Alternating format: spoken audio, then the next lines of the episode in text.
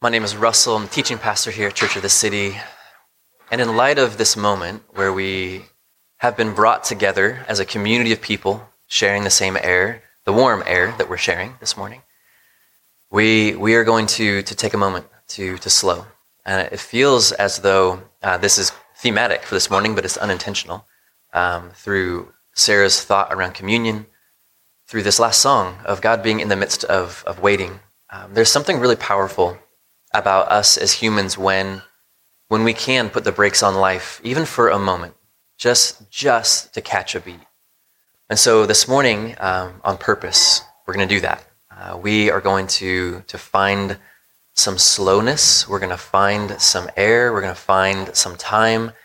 Um, in light of our children upstairs it won't be perfectly quiet um, but we will we will do our best. Um, we we live in a city. Things are always um, around us, and there's always motion and noise.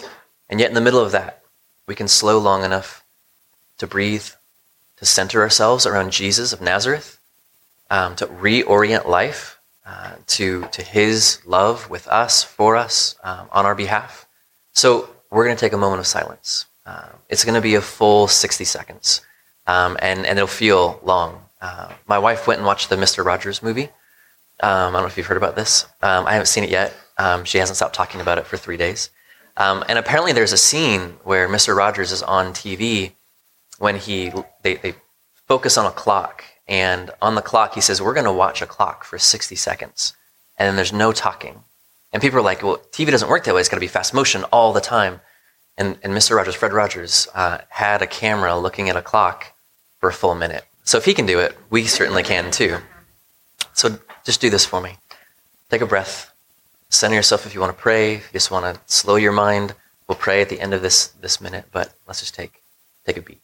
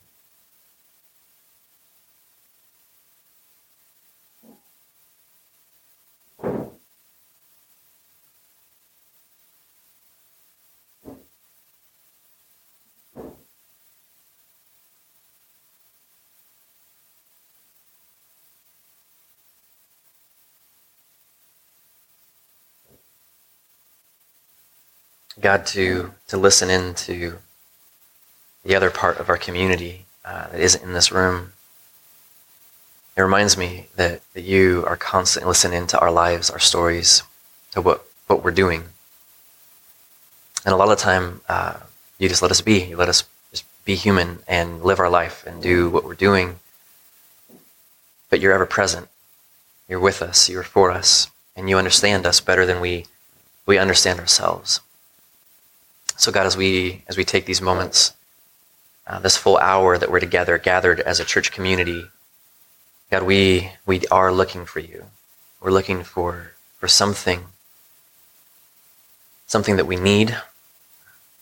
I don't necessarily have words for what each person in this room is looking for, other than you. God, we are looking for you, and we want to be found by you in the very same breath. God, we're looking for intimacy. We're looking for depth. We're looking for, for you to continue to do what you're so good at, and that's changing and transforming our lives, our experiences, who we are, into people that look more like what you had in mind originally. So, God, through, through the power of your Spirit, the power of your words, the power of this church community, and God, certainly just by your presence, we, we are here anticipating your goodness to find us. We love you, Jesus, and pray in your name. Amen. Well, like I said, my name is Russell, um, teaching pastor here, and we we as a as a church are uh, at one of those transition points when it comes to what we, we focus on uh, on a Sunday morning around the scriptures. We, we are a church fully committed to the personhood of Jesus, uh, the reality of God putting flesh and bones on, coming into our world and living among us. And our, our access point for that um, is is, something that you're probably very familiar with. We call it the Bible or the scriptures. And we are, we are committed to the storyline of the scriptures. We are committed to being followers of the God who created us and gave us an understanding of what we're like, what the world is like, what he's like through these very um, intense and detailed accounts of people just like you and I trying to figure out what God is up to. Uh, as a working definition that we've been using here at Church of the City to describe what the Bible is or, or what scriptures are, um, our, our, basic um, understanding of it is that it is the intersection between God's activity and the human story. Okay? It's, it's the intersection between what God is doing and what humans are doing at the same time. Now, if you want to go back and listen to um, some more material on that, we just taught on this about a month ago in our questionable series, our very first questionable um, series from this go round. So you can go back on our podcast, listen to that if you want to, to get more grip on where we are with the scriptures and why we are so committed to, to trying to understand them and try to get from them some understanding of what God is up to in their story and therefore in in our story. But we're going to change a bit this morning from where we've been. We've, we've spent a lot of time, we're a fairly young church. We spent a lot of time in the second half of the Bible, uh, a whole group of um, letters and writings that we call the New Testament. And we're going to move um, to the first half, and it's not really equal to call them halves. Um, something over two thirds of our Bibles are in what we call the Old Testament. Um, and originally, the Old Testament uh, was the, the scriptures, the writings of the Hebrew people, the Israelites. And so in the days of Jesus, when he's walking and talking and, and using the scriptures, and he uses that phrase, he's not referring to our scriptures of the New Testament, he's referring to our scriptures that we call the Old Testament. They were, that was the Bible of his people in his day. And so as that storyline was developing, um, people felt like these were really important things to be writing down. That God is up to something and we have to document it. Now, that was a challenge because um, there wasn't a lot of access to writing. Only the most educated people would be writing. So, a lot of the accounts from the Old Testament and the New Testament um, in a different way originally were, were told in story form. They were, they were told from one person to another um, to make sure that these stories didn't disappear, that people knew what was going on. So we're gonna we're gonna rewind the tape. So if you want to just mentally get a picture um, of Jesus like on a timeline, um, you can if that's helpful for you. But we're gonna we're gonna go about 500 years prior to Jesus, and we're gonna we're gonna land in a section of the Old Testament um, when the story was developing in a way that that I think a lot of us look at, if, especially if you grew up around the church, we, kind of look at it like fairy tales, like kings and queens and you know big kingdoms and people doing things like murdering one another to get power and I mean all these like crazy king kind of things. Um, but as, as we land and put a foot into the story of Scripture, let me frame this for you. We're, we're coming, I won't go clear back to the beginning. We're coming to a time in the history of these people, the Hebrews or the Israelites, when, when they had had a pretty rough go at being uh, human. If you remember, they had been told you were God's people. They had been given a promise through one of their forefathers, a guy named Abraham. And they kept on this like attachment to God. Like they, they, they were God's people. They had this privilege and this position, and they, they lived that way. The problem is, it, it grew from this very privileged and humble position to a very privileged and prideful position. So the, the, the people of God all of a sudden began believing that they were way better than they actually were. And so, because of it, they just made massive mistakes over and over and over again. I mean, originally, even the, the, mistake of having a king. Like God had set it up where he was their king. It's called a theocracy, where your God is in charge. And they said, we don't want that. We want a human to look at because that's easier for us. All the other people around us in their nation states, they've got kings. So we want one of those. And, and God says, all right, I'll, I'll, I'll give you that. It's not my best, but I'll, I'll give that to you. And it doesn't go very well. If you remember, the storyline of Israel and the kings is just a mess. It's king after king after king who just makes it worse to the, to the extent that the kingdom gets broken up. It has they're warring with each other. It's just a mess. And then finally, God is like, I need to let you know how bad things are. And so he starts sending prophets, these preachers, into his people and saying, All right, you guys have made a mess out of being human, and, and I don't want that for you. So change. Don't do what you're doing right now. And it just never really seemed to work. Like the, the people of God just never really got a grip on being human. And so subsequently, God had, had allowed and had sent, it even says in Scripture, other stronger nations to come and, and capture Israel. We call them the captivities. Um, the first captivity is this, this captivity, the one I want to focus on, um, is this group called the Babylonians. You've probably heard of them before. Present day Iraq was kind of their, uh, their headquarters. And they come and they, they sweep into uh, the southern kingdom called Judah and uh, the, the capital, Jerusalem. And in this expedition into um, Israel, um, something around a million people die uh, in, this, in this original onslaught of, of Judah. And then most scholars believe another like 1.2 to 1.5 million people die on the march back to the capital of Babylon. These people were aggressive captors, and their one goal was to create the largest empire on earth. They were brutal. Um, if you were sickly on this journey back to, to Babylon, um, or disobedient, or just couldn't keep up, um, they would have you dig a hole in the sand. And then they'd have you get in the hole and have your friends or family bury you up to your neck in the sand and leave you there. They didn't, they didn't want anyone to believe that they were merciful, that they were kind, that they were benevolent, they were cruel, and they had captured nation states before, and they understood they had to make sure that everybody knew who was in charge. But over time, the Babylonians, while Israel's in captivity, they get um, captured themselves. They go to war with another group called the Persians, and the Persians take over Babylon. Um, and we, we're going to land at that part of the story um, here in just a second. But just understand if the Babylonians were horrible, to defeat a horrible kingdom empire is going to take an even more horribler, I don't know what word is, a worse kingdom. Like it's going to take people who are stronger and more brutal and, and more willing to, to spill blood. So Israel's been, or Judah at this point, Israel's been sitting here trying to like, figure out what God's up to. What's going on in the middle of this story? And here's, here's the first thing I want us like to weigh out here.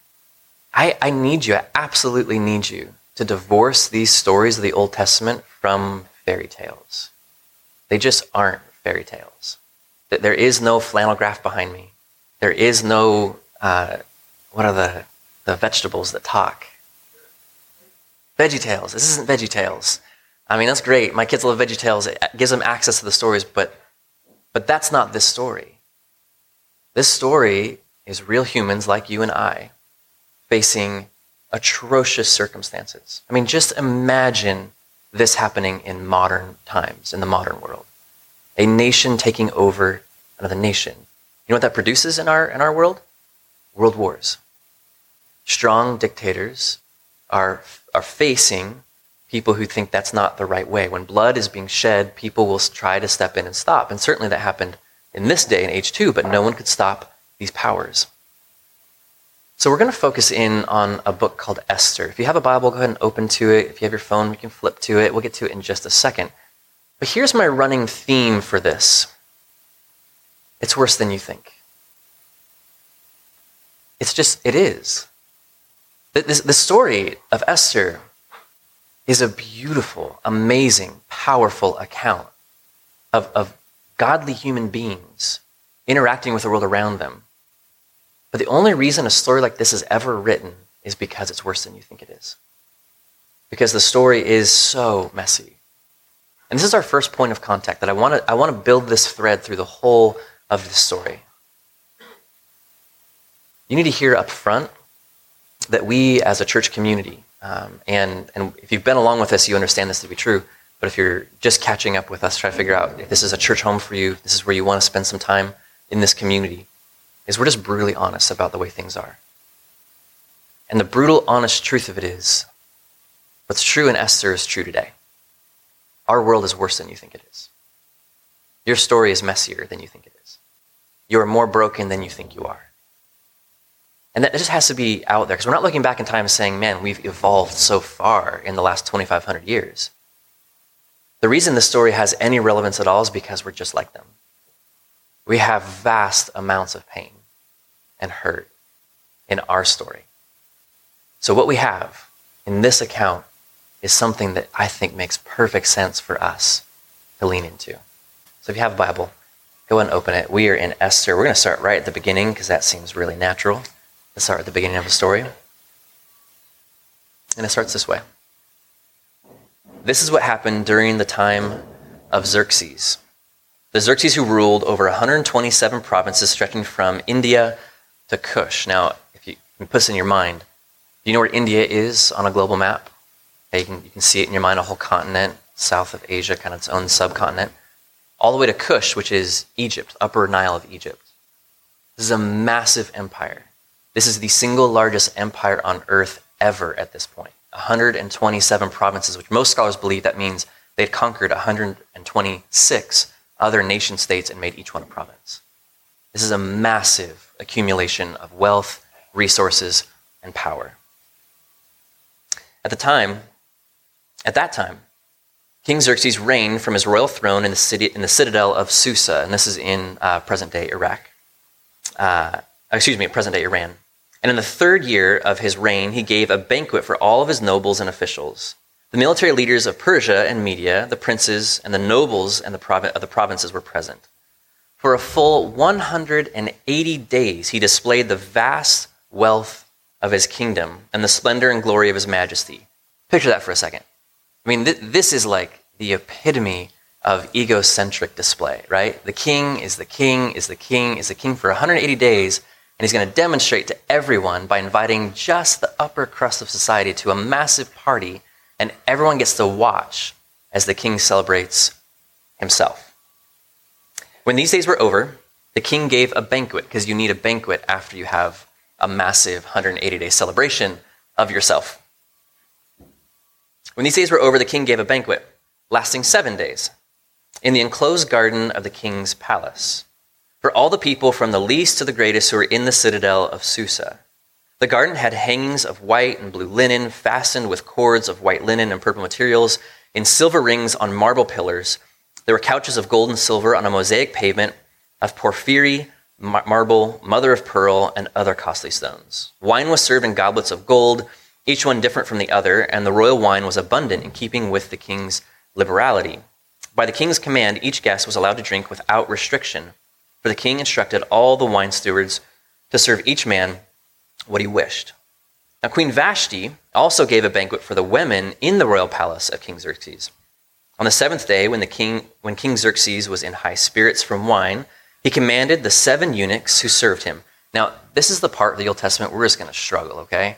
I'm going to admit that right now. I, I've studied um, scripture for a long time. I've studied um, Hebrew and Greek, and these names are still super challenging. So be gracious with me, okay?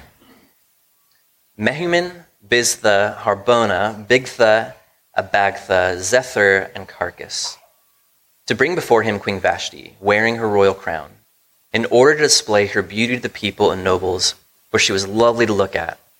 But when the attendants delivered the king's command, Queen Vashti refused to come. Then the king became furious and burned with anger. Now, pause here for a second. Let's, let's catch up together to kind of get a sense of what's going on.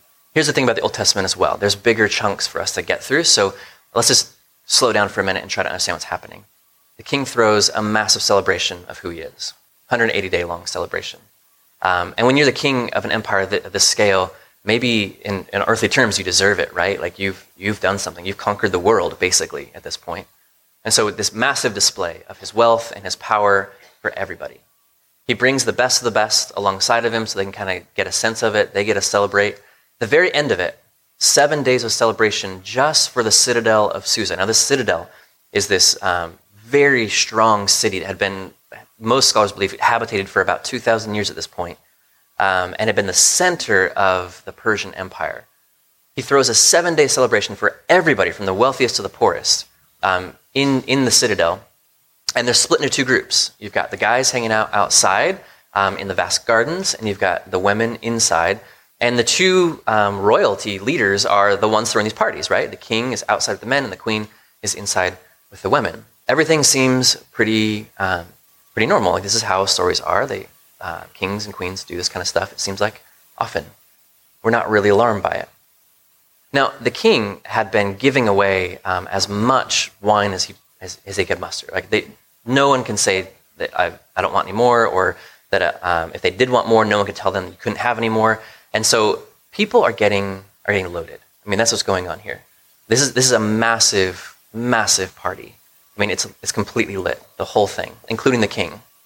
And the king, at one point, decides that because of the situation, it would be a good idea to summon his queen to come out to the men wearing nothing but her crown.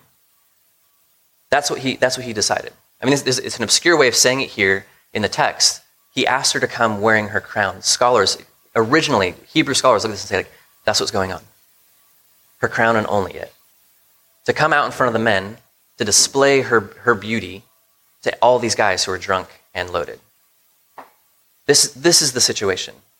This is what's going on in this story. This is, this is the backdrop and the setting of what's happening in the book and story of Esther. And the striking thing about it is, Queen Vashti says no. She says, I won't do it.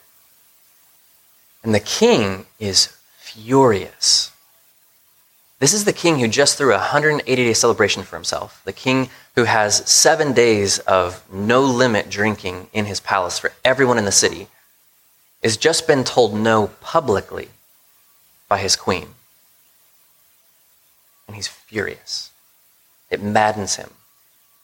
Now, this, this storyline, this piece of the picture, this is the premise that the whole story of Esther is built on. This discrepancy of power between two human beings and what two human beings will do to one another, for one another, or against one another. Let's pick up your text again as we press on. Verse 13. Since it was customary for the king to consult experts in the matters of law and justice, he spoke with the wise men who understood the times and were closest to the king Karshena, Shethar, Admatha, Tarshish, Meres, Marsena, and Memucan, the seven nobles of Persia and Media, who had special access to the king and were highest in the kingdom. Now, just put your finger there for a second. Do you understand what he's doing? He's furious. And so he reaches out to his lawyers and asks them, What can I do? I need counsel. This can't stand. Now, these, these individual leaders, they, they are the experts on everything going on in the kingdom. These are the ones who understand the political climate, they understand the power differentials, they understand what people will listen to the king and which ones will rebel against the king. And he goes to them to ask for advice. Now, just think about this for a second. We, we live in a very um, specific political moment in our country's history. Undeniable, right? Every moment is. It's different than the last. Um, I was born in 1982. If you do the math, that means I'll be 36 this year. Um, but in 1982, I couldn't tell you the political climate, and I was alive that year in the US. So as we read back in the stories of Scripture, uh, we have to give some, just some understanding in our minds that there's a very rich and complicated social and political story happening inside these texts. They're not just flat. This, again, it's not just a fairy tale. A king sits on a throne and does this thing that we all expect him to do, or something like that. It's very complicated. And as being very complicated, he goes to the men who understood how complicated it was. And this is what he says According to the law, what must be done to Queen Vashti. She has not obeyed the command of King Xerxes that the eunuchs have taken to her. Then Memucan replied in the presence of the king and the nobles Queen Vashti has done wrong, not only against the king, but also against all the nobles and the peoples of all the provinces of King Xerxes. So he elevates it. It isn't that she disobeyed you, King Xerxes, she violated all of us by refusing you. For the queen's conduct will become known to all the women and so they will despise their husbands and say, King Xerxes commanded Queen Vashti to be brought before him, but she would not come. This very day, the Persian and Median women of the nobility who have heard about the queen's conduct will respond to the king's nobles in the same way. There will be no end of the disrespect and the discord. Do you hear what they're saying? If word gets out about what Queen Vashti has done, all the women in the kingdom, especially the upper crust women, they'll do the same thing They will defy their husbands. They will tell him no. There will be no end to the discord in our kingdom if we don't do something about this right now. This is a very complicated political situation, social situation, cultural situation. But even as such, I think we can see this is, this is a huge problem. It's a huge problem for the power that King Xerxes exerts over his kingdom. But just, just think for a moment about the human lives he's talking about. This, this, this counselor, Memucan, is saying if, if the queen of Persia won't listen to her husband, then that's going to get out. And all the women of our kingdom are going to become empowered to not listen to their husbands. And that's a problem. They're afraid. They're scared. They've got power and they're, they can see the potential of losing that power. Verse 19. Therefore, if it pleases the king, let him issue a royal decree and let it be written in the laws of Persia and Media, which cannot be repealed, that Vashti is never again to enter the presence of King Xerxes. Also, let the king give her royal position to someone else who is better than she. Then, when the king's edict is proclaimed throughout all his vast realm, all the women will respect their husbands, from the least to the greatest. The king and his nobles were pleased with this advice, so the king did as Memucan proposed. He sent dispatches to all parts of the kingdom, to each province in its own script, and to each people in their own language, proclaiming that every man should be ruler over his own household using his native tongue. King Xerxes listens to the advice of his counselors and he decides to punish his queen, his wife. It, it was brought up this week. Um, Sarah was talking about this as we were digging through this passage, and she asked a, a really important question. Why didn't King Xerxes just just kill her? He has the power, no, no doubt, right?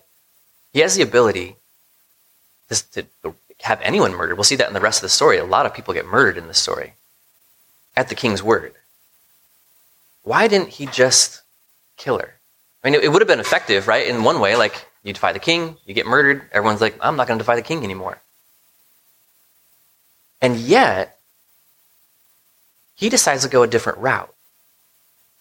This wise counselor who understands the social, cultural, and political climate of his day realizes something that might be lost on us. Death might have been too easy. It might have been too good for what they saw this offense being. And it might not have given them the control and power they were hoping for. By decreeing and demonstrating using Queen Vashti as an example, that if you defy your husband in this kingdom, in this patriarchal, male centered society, then you will be cut off. You will be excommunicated.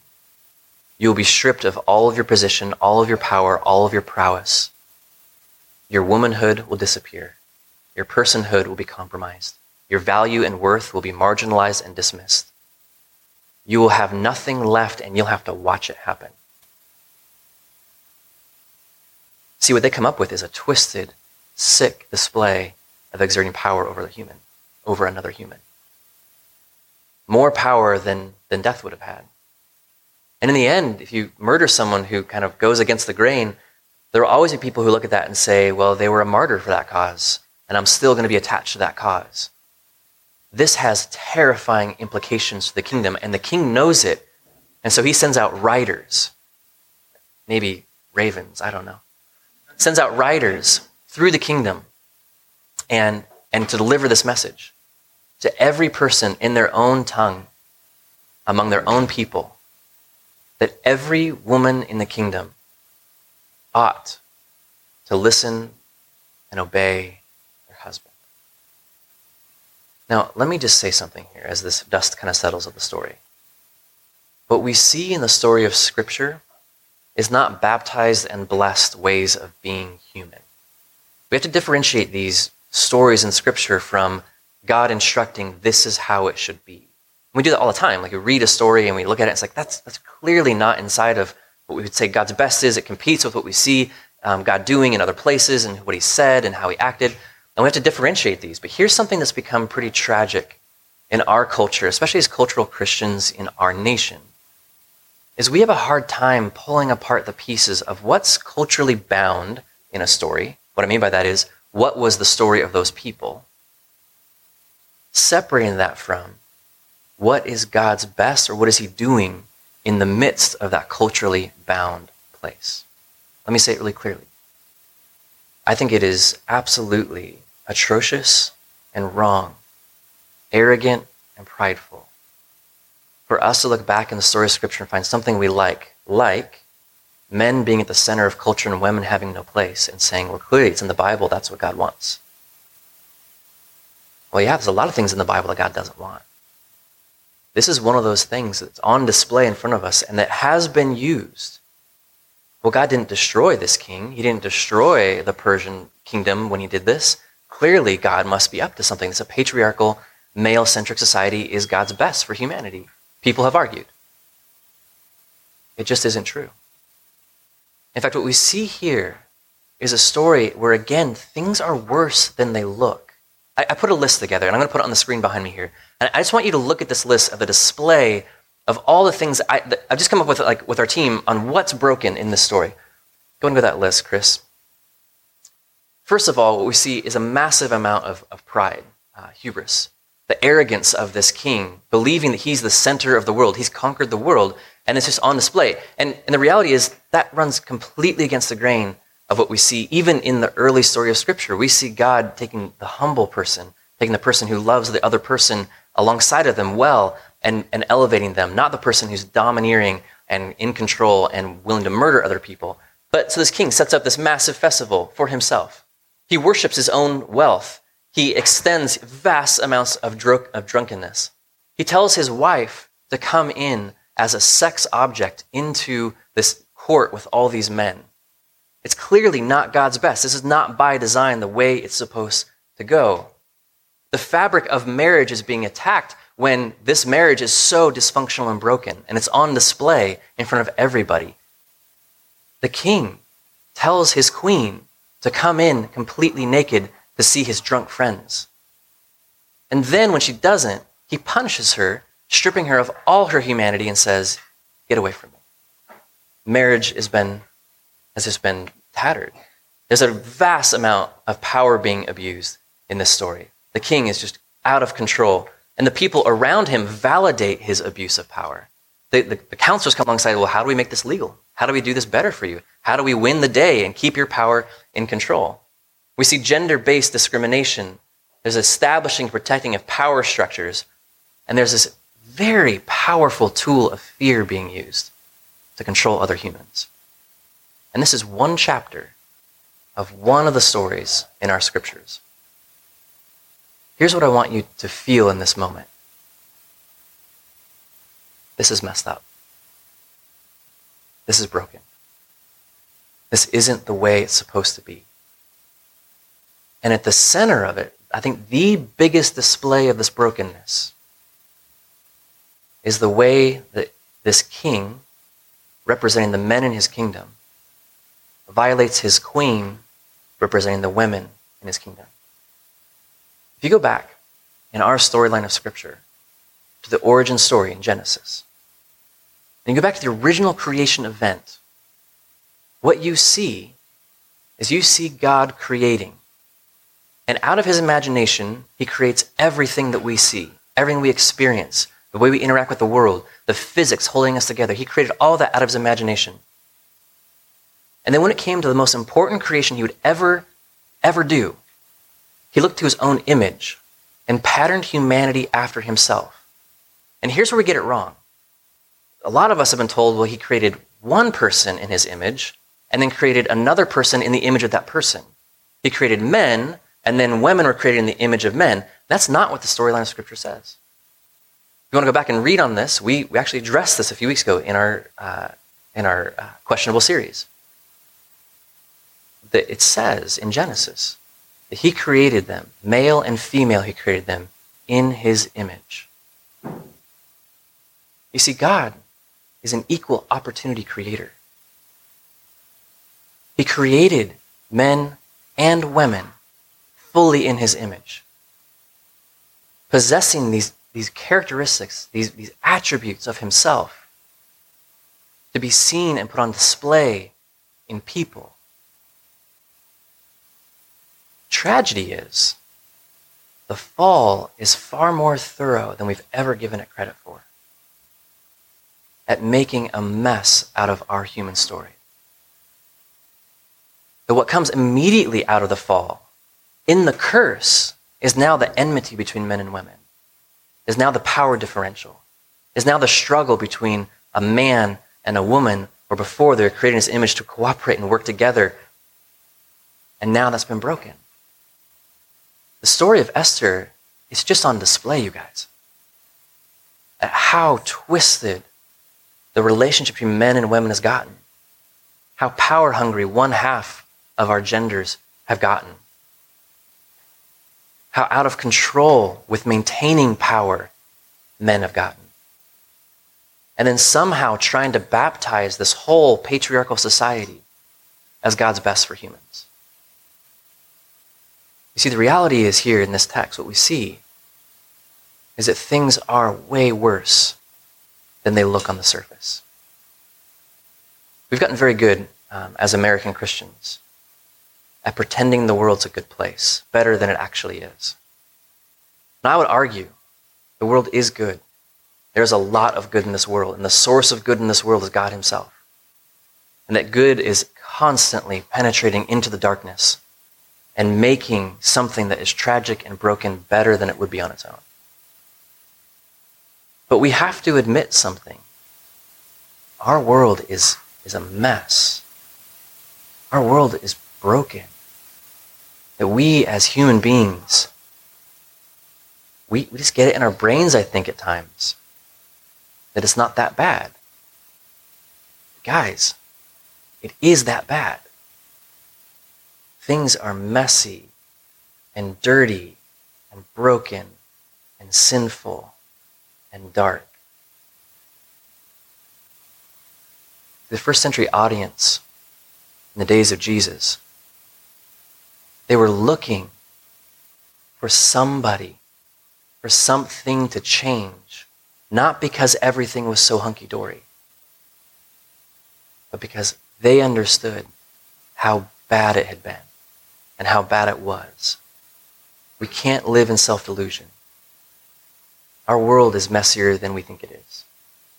Our world's a darker place than we want it to be.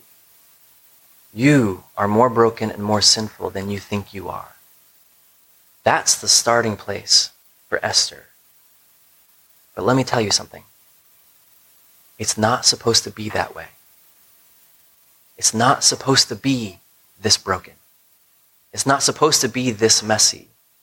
It's not supposed to be this bad this sinful.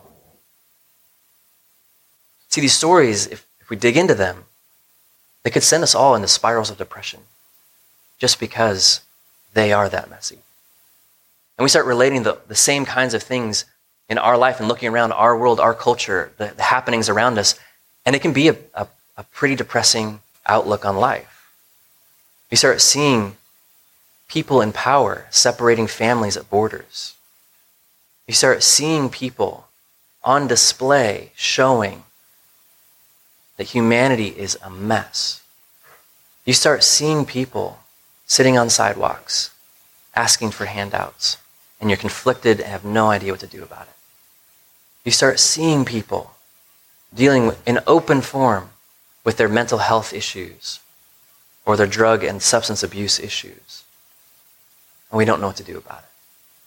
We start seeing people in our families and in our lives make massive mistakes, hurting people around them. And we have no idea what to do. And if we just live there and just say, man, it's a really crappy world we live in, it's just a horrible outlook.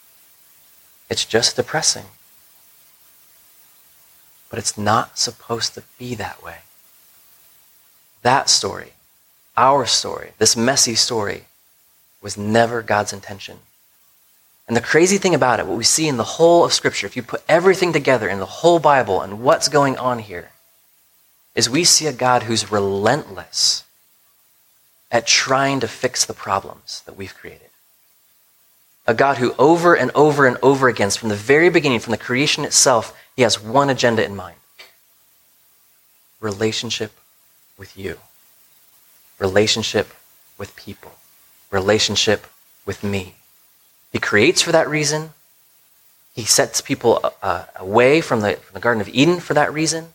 He pursues them after they've fallen through the curse for that reason. But most importantly, he shows up on earth himself for that reason. remember, this is 500 years before anything of the New Testament, including the arrival of Jesus. But I want to read a passage out of Philippians for you. It, Philippians is this letter written from a pastor to a church in a place called Philippi. And, he, and, and this, this pastor writes about Jesus.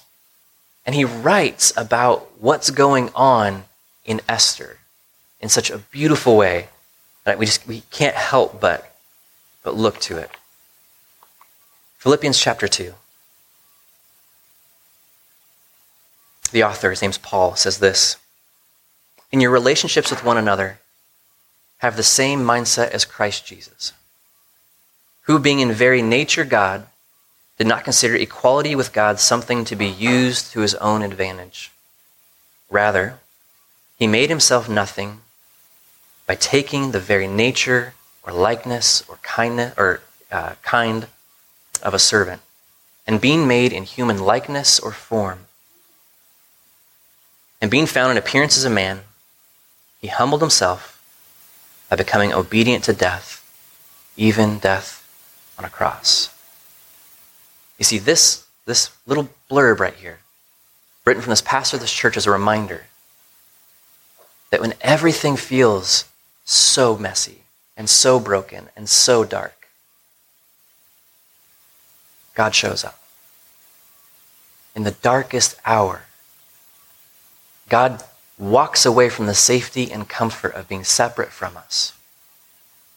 And he takes off his heavenly robes and he clothes himself in humanity and he walks into the broken, messy story. You see, accounts like Esther, we're going to be in Esther for a few weeks, are so powerful because we get such a clear view of, reality of the way things are. And when we get that view, when we slow down long enough to get that perspective and see the way humanity really is, the way I really am, the way you really are, the way our city really is, our society, our world, we're left with these questions like, well, well what will we do about it? The reality is, God has been doing something about it for a long time. He has seen this problem, He has named this problem, and He's responded to this problem. We call it the incarnation or the infleshness of God.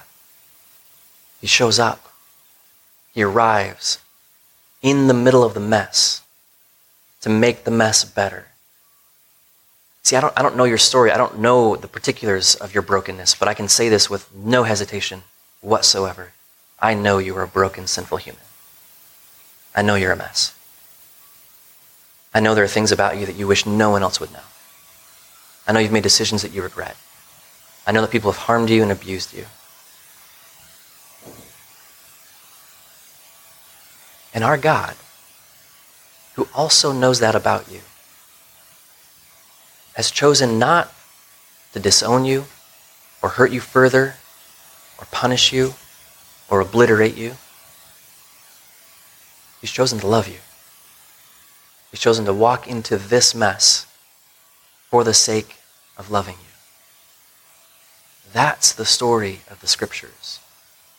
That's the story of Esther when things are so dark. What's coming is a king, very different than King Xerxes, who will right the wrongs that we've created.